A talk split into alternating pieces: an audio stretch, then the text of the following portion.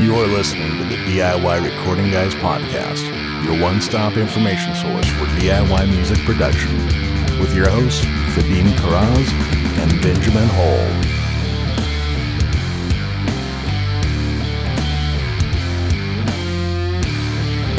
All right, welcome to another episode of the DIY Recording Guys podcast. I'm Vadim from Calmfrog Recording.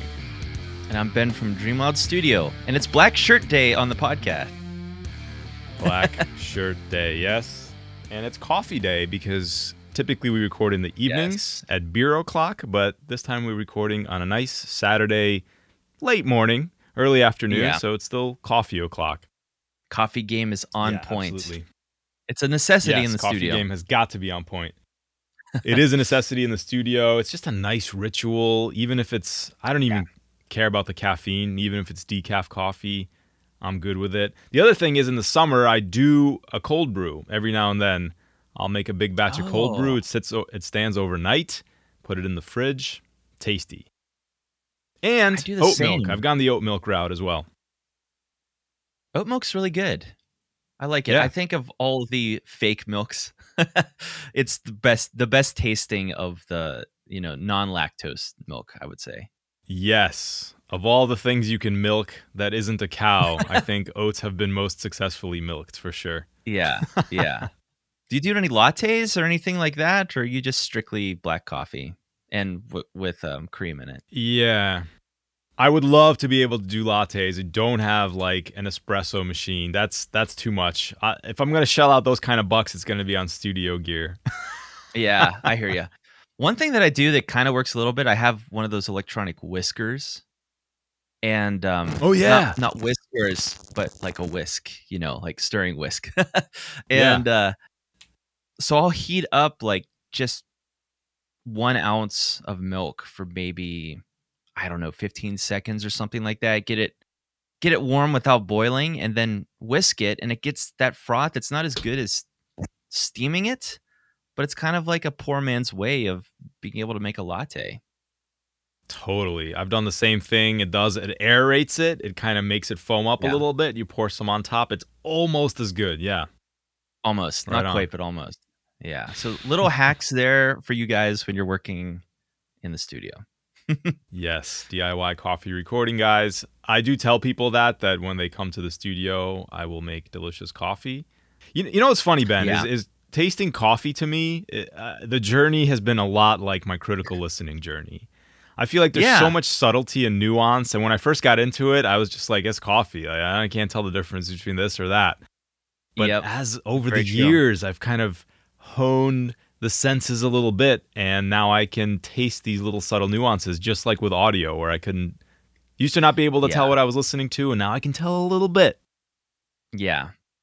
I mean, it comes down to like the quality that you're that you're listening to or tasting as well because mm. I mean, mm. if you're just if you're just drinking Folgers then you have to add copious amounts of sugar and milk to that because nobody wants to taste what that tastes like black. Cool. Well, what are we talking today? We have another courtesy of Dreamloud Studio episode. I'm, uh, yes. I'm looking forward to. Why don't you introduce it for us?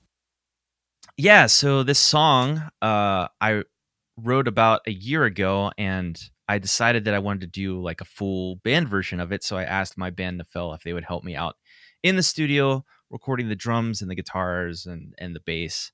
Um, I had originally done all the pre-pro in my studio which included program drums.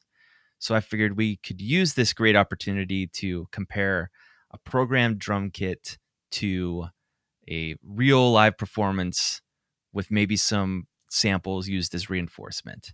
And we could talk about the pros and cons and the and the drawbacks of using, you know, a real recording versus programming. So very excited to dive into this. I think I hope it's going to be illuminating and I hope that I won't get raked over the coals too much for my drum editing. yeah, so we, we've done an episode previously on uh, making MIDI sound real. So if you're interested in tips on how to do that, check out that episode. Just search our catalog for MIDI, and uh, we have uh, we did a pretty in-depth look at that. So it sounds like basically you're considering three different options here. One is just raw recorded drums. Two is MIDI program drums, which is what you did when you wrote the song in pre production. And the third one is kind of a hybrid where you're using the live performance, but you're maybe augmenting the drum hits with uh, with some samples. Yeah, and in, in this situation, okay. I'm really only comparing uh, the real drums with sample reinforcement because as we'll as we'll get into listening to it, especially the kick drum, like there's no way this genre could work with the way that the acoustic kick drum sounded. Like it it mm. needed something else reinforcing it. Ooh, okay. Okay. Cool. Well, uh where do you want to get started? So, I guess we could just listen through um oh, you know what I will do? I will give you some notes about um the program drums and then maybe we can listen to that first. I think I have that uh, I nicely laid out all the tracks, and I think that was the first one, just the program drums. So mm. before we listen to that, um, some notes about it. I used Get Good Drums, the Invasion drum kit when I programmed that. I like that kit a lot. It's got six toms, a lot of options, um, different kicks and snares that you can use, and the cymbals that they use are Meinl. A lot of different Meinl um, cymbals mm. in there, and I'm a big fan of Meinl because they have that darker tone, and I feel like they it's easier to get them to sound pleasant in a mix, whereas uh, Zildjian in particular to me are just very harsh. They're mm. they're they're bright, they're up there in the top end, but you're all you're also kind of just fighting them like punching you in the face. They're just in that in that range where like the vocals kind of sit and you know, I'm just a more fan of a, a smoother cymbal sound, so that's why I like that Get Good Drum Kit. Um, I did some pre-mixing in the actual program itself, so they have like uh, reverb controls and something that they call turbo, which is a combination of compression and EQ. So you can have it completely off and just have a raw drum recording in your samples, or you could turn up this turbo dial that is some hmm. like percentage mix of what they think is a good sounding processed drum kit. So mm-hmm. I did mm-hmm. some of that to taste. Um, I had, I do a lot of pre-mixing with uh, the great thing about program drums is that you can adjust the amount of uh, different mics that are going into the room, and so I do a lot of that pre-mixing up front where I like to have a lot of snare drum in my room mic and not as much cymbal and not as much toms or kick. And the great thing about having a program kit is if you have a good one, you can really hone those levels that will fit, you know, what your uh, your mixing flow or recording flow or just what you like the sound of. Whereas as we'll get to real drums, you're at the mercy of the microphones in the room and the player. And sometimes you'll have right. too much cymbal and there's not too much you could do about that um, right and the last note about the drums is they are 100% quantized to the grid and there's no velocity adjustment they oh are, okay yeah i think they are um around 80 to 90% all of the hits there's there's no variation whatsoever and it's it's completely on 100% no gotcha. humanization Okay. All right. So cool. Let's take a listen to that. Just the drums. Yeah. Sorry about that.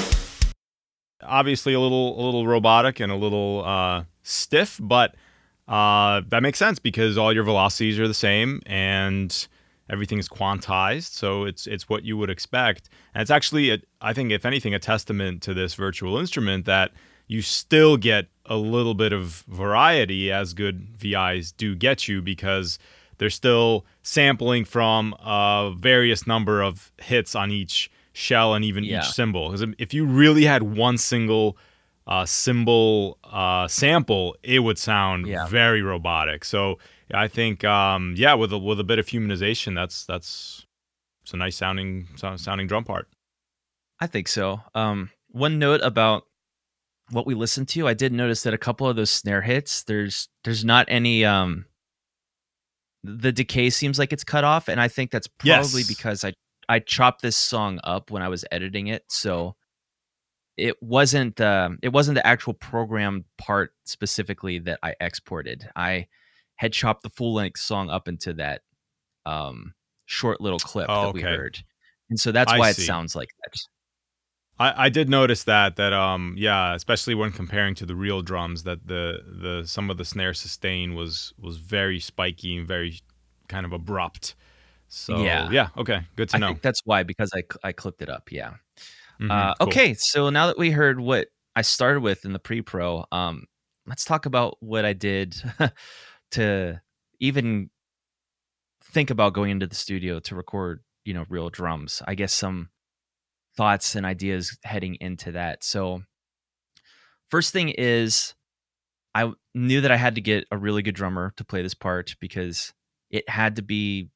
I wanted something that was like very on time, very kind of quantized because even the guitars I had to do a decent amount of editing to to kind of get that very um percussive feel to them. So this this isn't like a genre that I feel like you could get away with doing one take and not doing any editing. Like most humans aren't capable of playing something that tight. So this is going to have to be something that like a good drummer that has a good sense of time is going to going to have to record and it's going to have to be heavily edited edited edited after the fact too.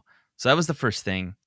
The second thing I guess, is just having the right drum kit and cymbals. And it just kind of made sense to ask my friend Jake from the Fell because he likes playing this style. He's got a kit that kind of is suited towards playing this. And mm-hmm. he's got, I think, all 100% of his cymbals are Meinl cymbals. So it's a very kind of one to one comparison. Oh, so it's there. the same same cymbals as you had in your um in the pre uh, not kit. necessarily similar anyway. not necessarily the same, but similar. Yes, exactly. Mm-hmm. Um, so that that helps a lot too. I think where we'll hear the most difference is in the the kick drum and the snare because he has a very unique setup for the kick drum in particular. Oh, so that was the first thing. Uh, yeah. So some other details about the drum kit. He used a Tama Star Classic. I actually don't know what the shells are. I think that they're um, birch. I think they're birch shells hmm. uh, which is a good good kit for recording. Um, his snare drum, I actually have the same exact snare drum. It's uh, I don't know the model of it, but it's Tama and it's a Bubinga 11 ply snare, very loud, mm-hmm. uh, very cool sounding snare drum. Um, the kick he had is a tiny kick. I think it's only an it's like an 18 inch or a 20 inch. I don't think it's 20 inch though. I think it's like an 18 inch kick drum, so it's very tiny, smaller and he has no porthole on it because he has uh, beautiful artwork of Nefel's last uh, EP release, and he didn't want to mm. Cut it out in any way, and there wasn't a good spot to cut it. So I just oh, told wow. him that's fine. We'll we'll leave it on there, and so we had to instead of putting um, the kick in mic inside the drum like you typically would, we put a 57 on the front of the kick to capture the beater attack and then um ooh, um, interesting. Yeah, and then a beta, and which I had never done before, and so I was curious to see how that would turn out. Um, and then a beta 52 on the kick out. The drums they have been heavily edited, but not sample replaced. There, I I also recognize too that there would need to be a lot of additional processing that would need to be done to these tracks to get them sounding the way that I wanted to. But I was a little bit limited on time throwing this together for the podcast, and I felt that they were good enough to show. um, sure, yeah. And some of the edits, as you'll hear, they're not transparent enough. And that was due. So, this is a big key. And I actually kind of forgot about this because it's been a while since I've recorded and produced drums. But um, there's a lot of like phasey weird editing artifacts that you're you're going to hear in the cymbals and that was mostly due to the amount of double kick patterns that the drummer played And because in this style there's so much high end or there's so much treble needed in the kick drum for that clicky attack sound, uh, it becomes very obvious if the kick patterns aren't right on with the grid.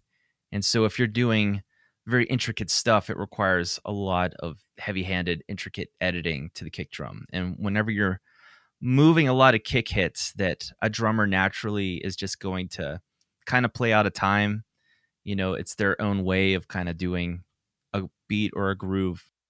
Um, and if you need to edit those heavily, you're going to get re- really weird phasey things happening, especially in the cymbals, because essentially it's like you're having the cymbal double hit at places where it was a single hit because you need to move those kick parts uh, to match up well enough to fit the groove. So, right. With knowing that, uh, if I were to do this again, and we were limited on time, so it's I'm totally fine and happy with what we got. But I would sug- probably suggest to the drummer try playing something more simplified that's a tighter groove. And that's some advice that I'll give to you guys if you're trying to record real drums out there. Um, if you have a drummer that's really having trouble playing a specific pattern, especially if it's a complicated one or complicated fills, I would suggest like punching in and specifically grabbing the fills so that you know that they're good or um, suggesting to the drummer, or if you are the drummer, just suggesting to simplify your part down so that the amount of editing can be more transparent or that you just have to do less editing in general. Any any thoughts on any of that, Vadim? Right. No, I think I think you're exactly right. That's one of the challenges with with live drums is you have shells which are relatively short in duration and you have cymbals which ring out for relatively yeah. long in duration. And so when you're editing, you're looking at those transients. If you have a lot of shell hits and you know, kind of a sparse eighth note, quarter note, or something cymbal hit, you're going to run into uh, into issues because as you as you're mm-hmm. editing a drum kit, you're editing all the tracks together as a group, and you're chopping up those cymbal decays, and they can start to sound a little bit unnatural. So that's that's definitely a big um, a big concern, and I'm sure we'll talk about pros and cons. That's definitely one of the the cons of working yeah. with live drums is the amount of uh, editing that you have to do before we get into that, a couple other solutions to what we were just talking about there is you can record your cymbals and shells separately. I've seen that mm. being done on some recordings. Uh, you can also have a trigger pad for the kick drum. Just don't even have a kick drum there, and either uh, have the drummer play on a kick pad so that it feels natural, but you're not actually capturing any sound from the kick, and you can program that later or just have the drummer play play just the kick hits again and capture that or you can actually uh, capture the midi from a trigger pad and, and do it that way so those are two solutions to kind of solving that editing editing trouble if you have a really difficult drum part or a drummer that is struggling playing um, mm. a specific performance but yeah we can we can yeah. dive in and listen to I think the first one on that list is just the raw recordings that we got. Cool. So I'm gonna play. I'm gonna play a couple bars of that, and then I'm gonna switch back and forth between the um, the programmed and the the raw kit. Sounds good.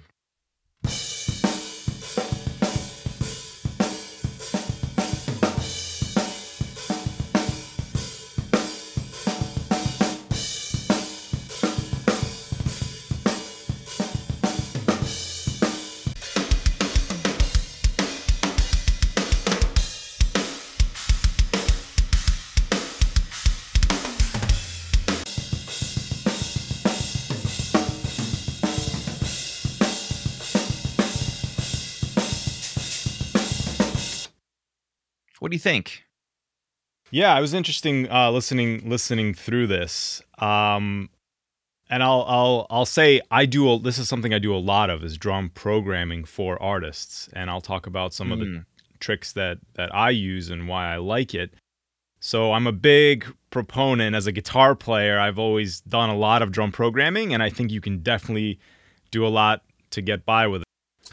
But here's here's the big takeaway I had. I've never done this kind of a shootout before with um, a, a raw kit versus a programmed kit.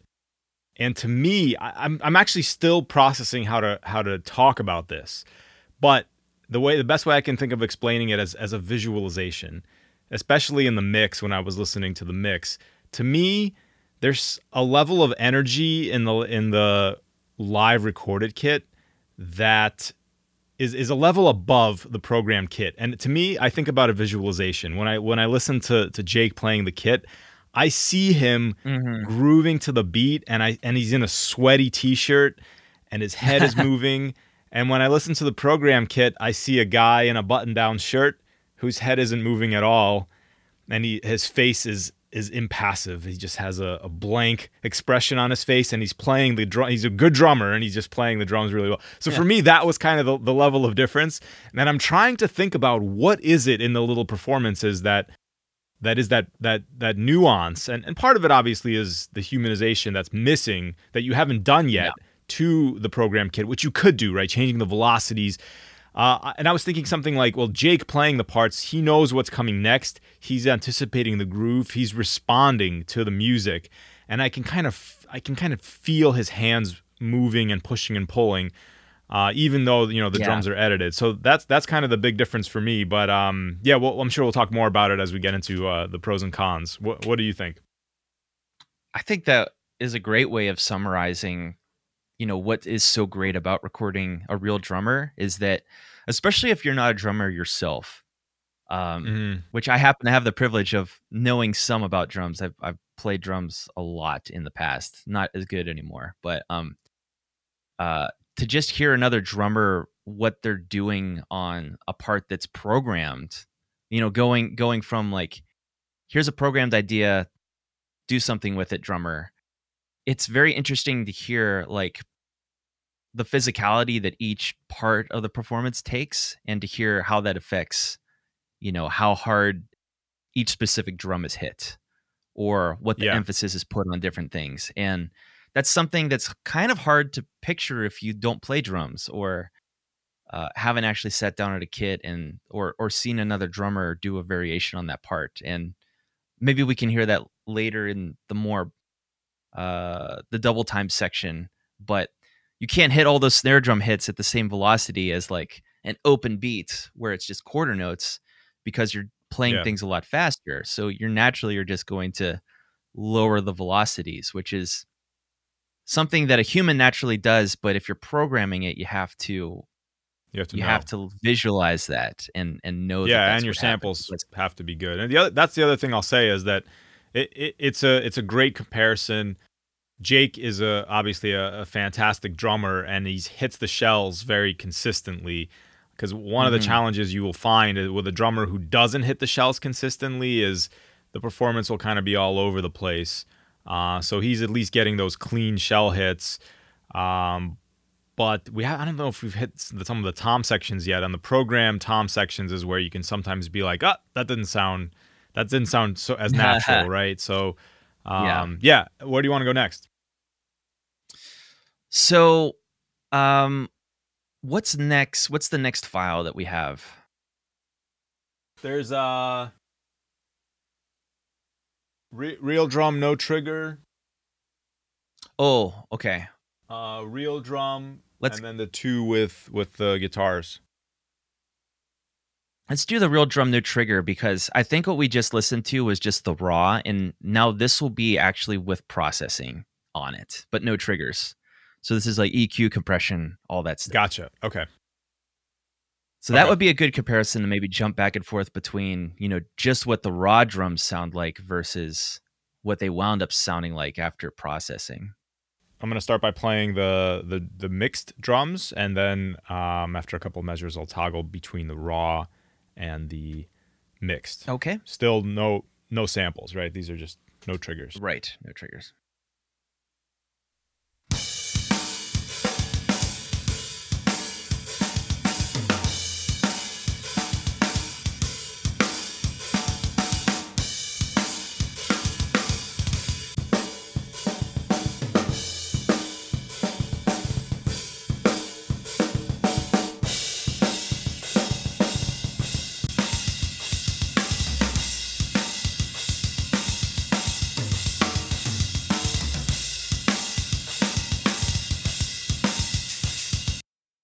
It's getting there. My stream is very glitchy, but even even with the glitchy stream, I could hear a huge difference. much clearer shells, much less muddy and obstructed, um, just much more open and punchy. So yeah, what I would expect. Yeah, it's getting there. Um, the thing, the two things I was most worried about were the kick and snare because I felt like uh, I wasn't sure if Jake was hitting hard enough to get like a very punchy snare, but as you heard, just throw some compression on it and it really did kind of level out everything and and get that snare punch that you know we're all accustomed to hearing. Uh the other thing that I was worried about was the kick drum sitting where it needed to sit because I didn't realize this until going in and actually recording his kit, but uh I think the combination of how small the kick drum is and the way he has it tuned and having no porthole um, it is really it really sits right in between like 100 and 120 hertz which is pretty high for a kick drum. And I, I think maybe in retrospect i would ask him to try tuning his uh, resonance head down a little bit to get a, a deeper fundamental frequency because i kind of felt like the the kick drum was a little bit um, choked out a little bit. Like it wasn't resonating where it mm. really wanted to resonate. Kind of like it, w- had mm. too much tension on it, and so I think the resonance head was actually pushing back against the beater head, and you know, just not allowing the the low end to kind of develop the way that I would expect a kick drum. So that gotcha. was that was a big challenge and I cleaned it up a little bit and that's why I decided to add um, triggers. I needed a trigger to get the subby kick to have some tone in it because there was there was no tone down below 90 hertz. That's where the kick drum kind of rolled off and it only was air. So it really did require a trigger to be added to that. Right. Cool. Let's uh let's check that out with the triggers then. Yeah, let's do that.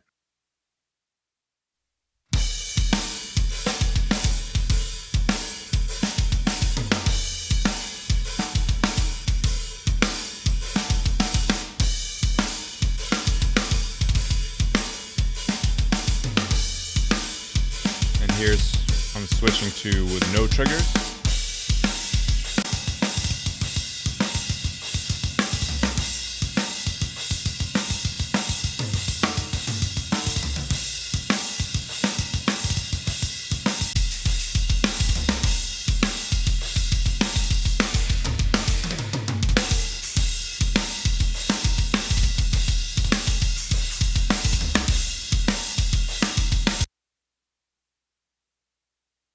Might have overdone it with the sub on the kick trigger, but it has more of the sound I was looking for. Well, I was gonna say my my stream sounds like a really really scratched CD, but even still, I can hear like the how much more extension into the low end the kick has, and um, yeah, I, I, I don't know. It, it definitely is a big difference, and I think you're right for for the genre of music that you're playing, which we haven't played the song yet, but it's a you know it's a hard rock song mm-hmm. you you like that subbiness in the kick. So uh, yeah, and we'll see how it sounds in the mix. But um, yeah, big uh, big difference there. So you're you're just triggering samples on the kick and the snare. Yes, there was no none on the toms. Yeah, no, that's cool. Um, I did. I'll I'll throw out another uh, trick I heard. I'm listening uh, to a book by you know Mixerman. Yeah, yeah. Mixerman. Yeah, it's like um yeah, it's a guy who who wrote blogs, he works in the industry. Um so I'm reading uh listening to one of his books which is amusing about a fake uh, band session and uh what but one of the cool things he talks about there is this concept of reinforcing the room uh which what that means is um basically you route your shells to a PA system that's in the room to basically feed more shell sound into the room that the room mm. mics can capture more shell and i thought that was an interesting concept in fact i'll throw out here i've never ever tried this but I'm going to throw it out there for somebody to try if they want to try. I was thinking it might be cool to run your snare mic to a guitar amp and your kick drum mic to a bass amp. Oh. Put those in the room and just see what that does. I don't know, just like theoretically, I think that could be a very cool yeah, sound, but I, I don't know. That. that could be really cool. Yeah. In fact, um, he he talks in that book about um, also using this as a technique to deal with bleed. If you're a band, if pl- is uh, you're recording the room, everybody's playing together. How you deal with uh, instrument bleed into the room mics, especially if you have to edit the drums. Mm. And one of the things he says you can do as a last resort is basically take uh, the shells, the recorded shells, which shouldn't have too much bleed, feed that into the PA into the room, and basically re-record the room track uh, uh, with the sound coming off of the PA instead of coming off of the actual kit. And I thought that was another interesting like That's a last clever resort. Idea. Uh, I need to save. mm-hmm. Very clever mm-hmm. idea. Cool. Cool. Well, so okay, so you did so you, you got your raw sound, you did some mixing, then to because a couple of things you wanted to reinforce the low end of the kick drum, so you had some reasons to to trigger some samples. Yes. That's where you are now. What's next? I guess maybe I could talk about, you know, how some interesting things I had to do with processing whenever it comes to real drums. So, um we had we had some trouble with the front facing kick beater mic picking up way too much snare drum bleed. And mm. so the original position that we had it um, was actually on the drum. It would have been on the drummer's right side. Uh, and it was facing kind of towards the hi hat and the snare drum. And we had to flip this the side of the kick drum that the mic was on to get more rejection from the hi hat and the snare because mm. it was kind of hmm. angled towards it too much and so we were getting when we added enough top end to get the the beater click, the snare drum and hi hat were almost as loud or louder than the kick drum itself. So I knew that was going to be a problem. Um, so I had to do some additional trickery with phase cancellation. Um, I've talked about it before on the podcast, but you duplicate the track, flip the phase, put a high pass filter on it, and then a compressor, and you know using using that chain you can cancel out some of the high end uh, bleed from snare drums Love and kick it, drums. Yeah. It's a uh, Bo Burnham, oh, I think is cool his name. Idea. It's a it's a mixing trick you can find on YouTube. Um, he specifically did. Bo Burnham's a comedian, isn't he? Oh yeah, that's right. it's Bo. no, it's like Bo Burchell or something like that. I'll look up. ah, yeah, yeah, yeah. That's a that's a cool. I, I forgot. You have told me about that, and I forgot about it. That I love that idea. I'll, it's Bo Burchell. Sorry, sorry, Bo. He's the one. It's the first thing that comes up if you search snare bleed trick on YouTube. So if you're looking mm. of how to deal with that, I I tried that both on the kick and the snare mic, which they worked a little bit. I still wound up having to use a little bit of a gate to help with bleed on the snare and kick drum. But that's that's expected whenever you're recording um, real drums. You're gonna get some bleed. It's just a matter of uh, managing the amount of bleed uh, in in deer drums. And mm-hmm. yeah, Jake played really well, and uh, he didn't like he didn't hit his hi hat twice as loud as a snare because that can be a real problem for snare bleed. Yep, Sure. What's the next thing? I think I have that version with the song is next. So that yes. processed with so triggers. We'll start um yeah, we'll start with the um live kit and then I'll, I'll just switch back and forth between the sample kit and the live kit. Okay, cool.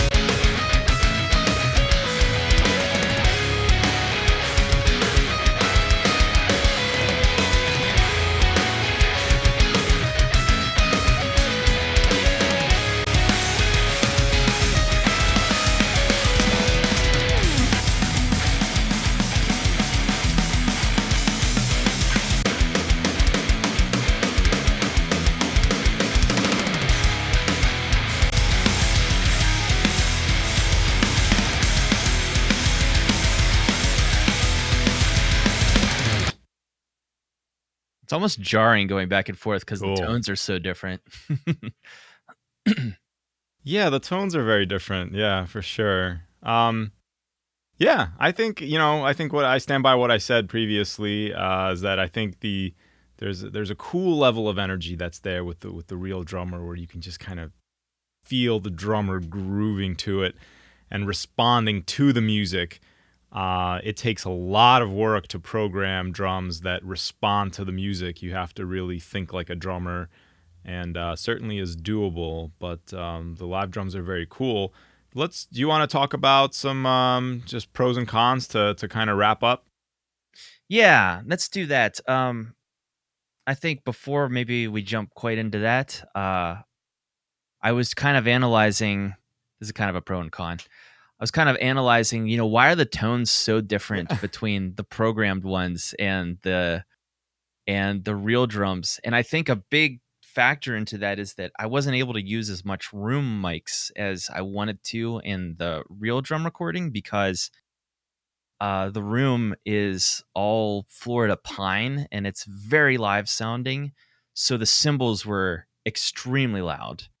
And this is one of the benefits of a programmed kit. In that programmed hmm. kit, I could make the snare, kick, and toms so much louder than the cymbals because that's what I want. I want the shells in the room more than I want the cymbals in the room.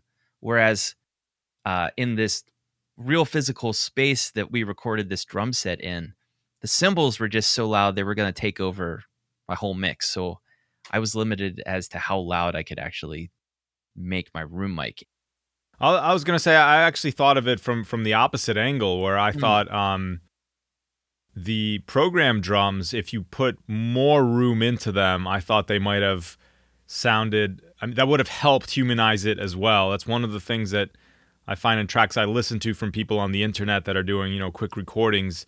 Is there's sometimes too much shell or too much close mic and not enough room adding mm. more room on a program kit is one way to I, I find like in, increase the humanization level of it or the the live sound of it. Yeah, I agree with you completely. I just think that there was more room mic in the programmed kit than in comparison to. oh, you think there's actually recording. more in the program kit?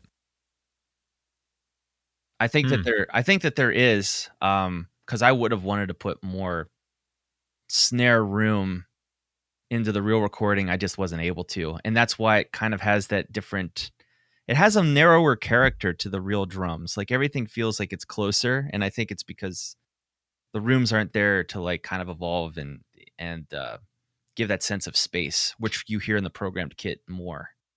Let's listen to uh or let's listen. Yeah. Let's yeah I was uh, say, I don't... talk about the pros and cons now.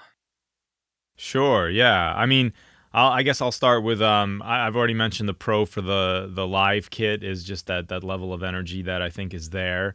Um, I'll mention a pro for the programmed kit.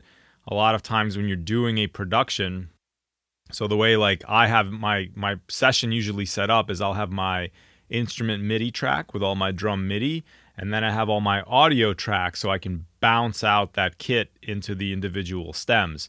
And even deep into the mix, if I decide, you know what, I think a different tom pattern would be cooler here, it's very easy yeah. for me to change that MIDI and just bounce out into those new stems, and all my processing can stay the same.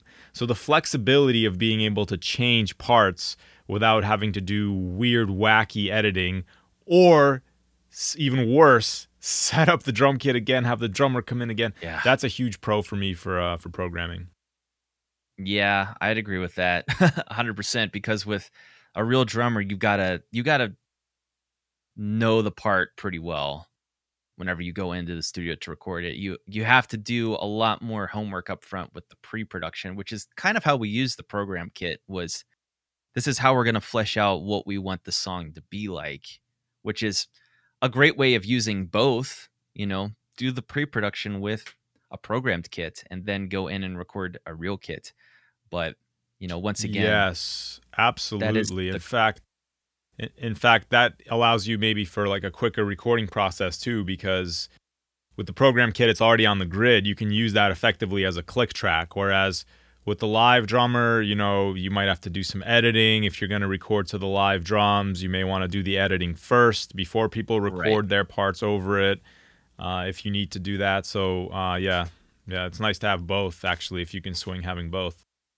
That's a great point because we actually did use the the pre-pro programmed drums as a guide for mm. the hmm. other performances okay.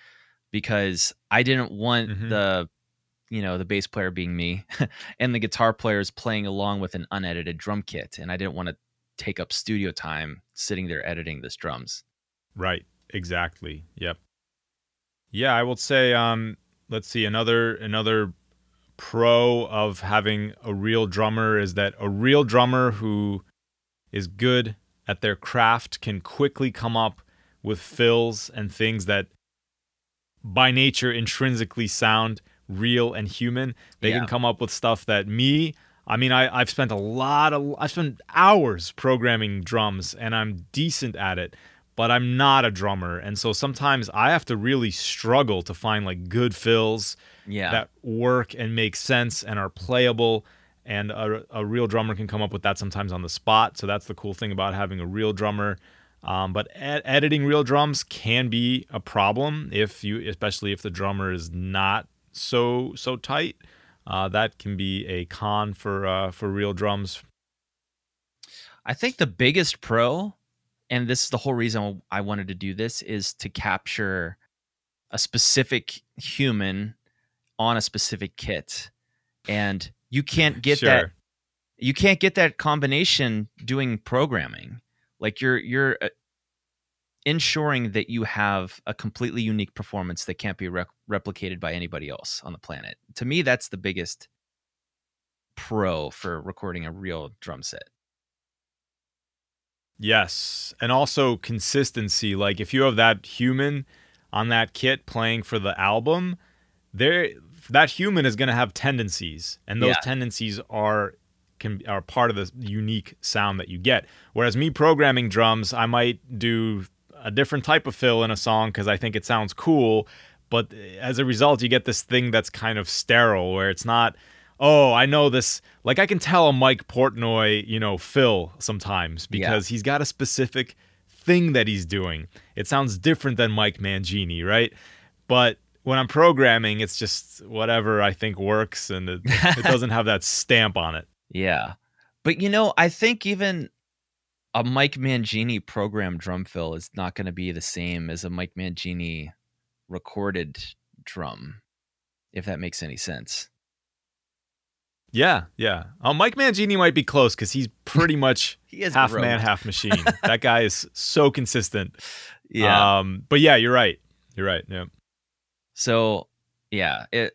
I, I think in summary, to me, rec- recording real drums is worth it, but you do have to know going into it like all of the problems you're going to have to face when when dealing with everything because there are I think there are way more cons to recording uh there are way more number of cons to recording real drums nowadays than there are to just programming a drum because pretty there's so many good um virtual instruments that sound good out of the box already. You can't really go wrong with them, but I think that the few pros that recording real drums have, they outweigh all the cons. As long as you know going into it and we've, we've kind of we've kind of talked about them a lot on this episode like all the different things that you have to to deal with everything from the money to booking the session to the the time management to all the preparation to having a good drummer a good kit that's in tune with good cymbals a good performance all the editing all of the processing um, if you just know all that going into it, I think it's definitely worth the time and the energy put into it. But you just have to know what you're getting into, or else it's going to be a nightmare. Agreed. Well summarized, and thank you for sharing these uh, these stems with us as always. Yeah, man. Um, yeah, we appreciate it. So if you have any thoughts on drums, reach out to us, drop us a note in the Facebook group, or email us either at Vadim at DIYRecordingGuys.com or Ben at DIYRecordingGuys.com. Until next time, it's the DIY Recording Guys reminding you to check yourself before you wreck yourself. All right.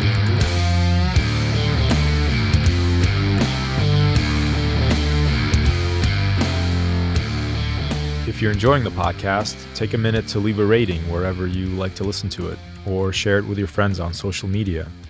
Also, Benjamin and I are working engineers, and we love helping people turn ideas into finished productions. So if you're interested in working with one of us, or just want to discuss a project you're working on, reach out. You can find my work at calmfrogrecording.com, get me on Instagram at calmfrogrecording, or shoot me an email, vk at calmfrogrecording.com. And you can check Benjamin's workout at dreamloudstudio.com hit him up on Instagram at DreamLoudStudio or by email, ben at dreamloudstudio.com. And finally, join our Facebook group to engage with a whole group of friendly, like minded people who are interested in DIY recording. Just search for DIY Recording Guys on Facebook. Thank you so much for listening and for your continued support. I'll see you next week.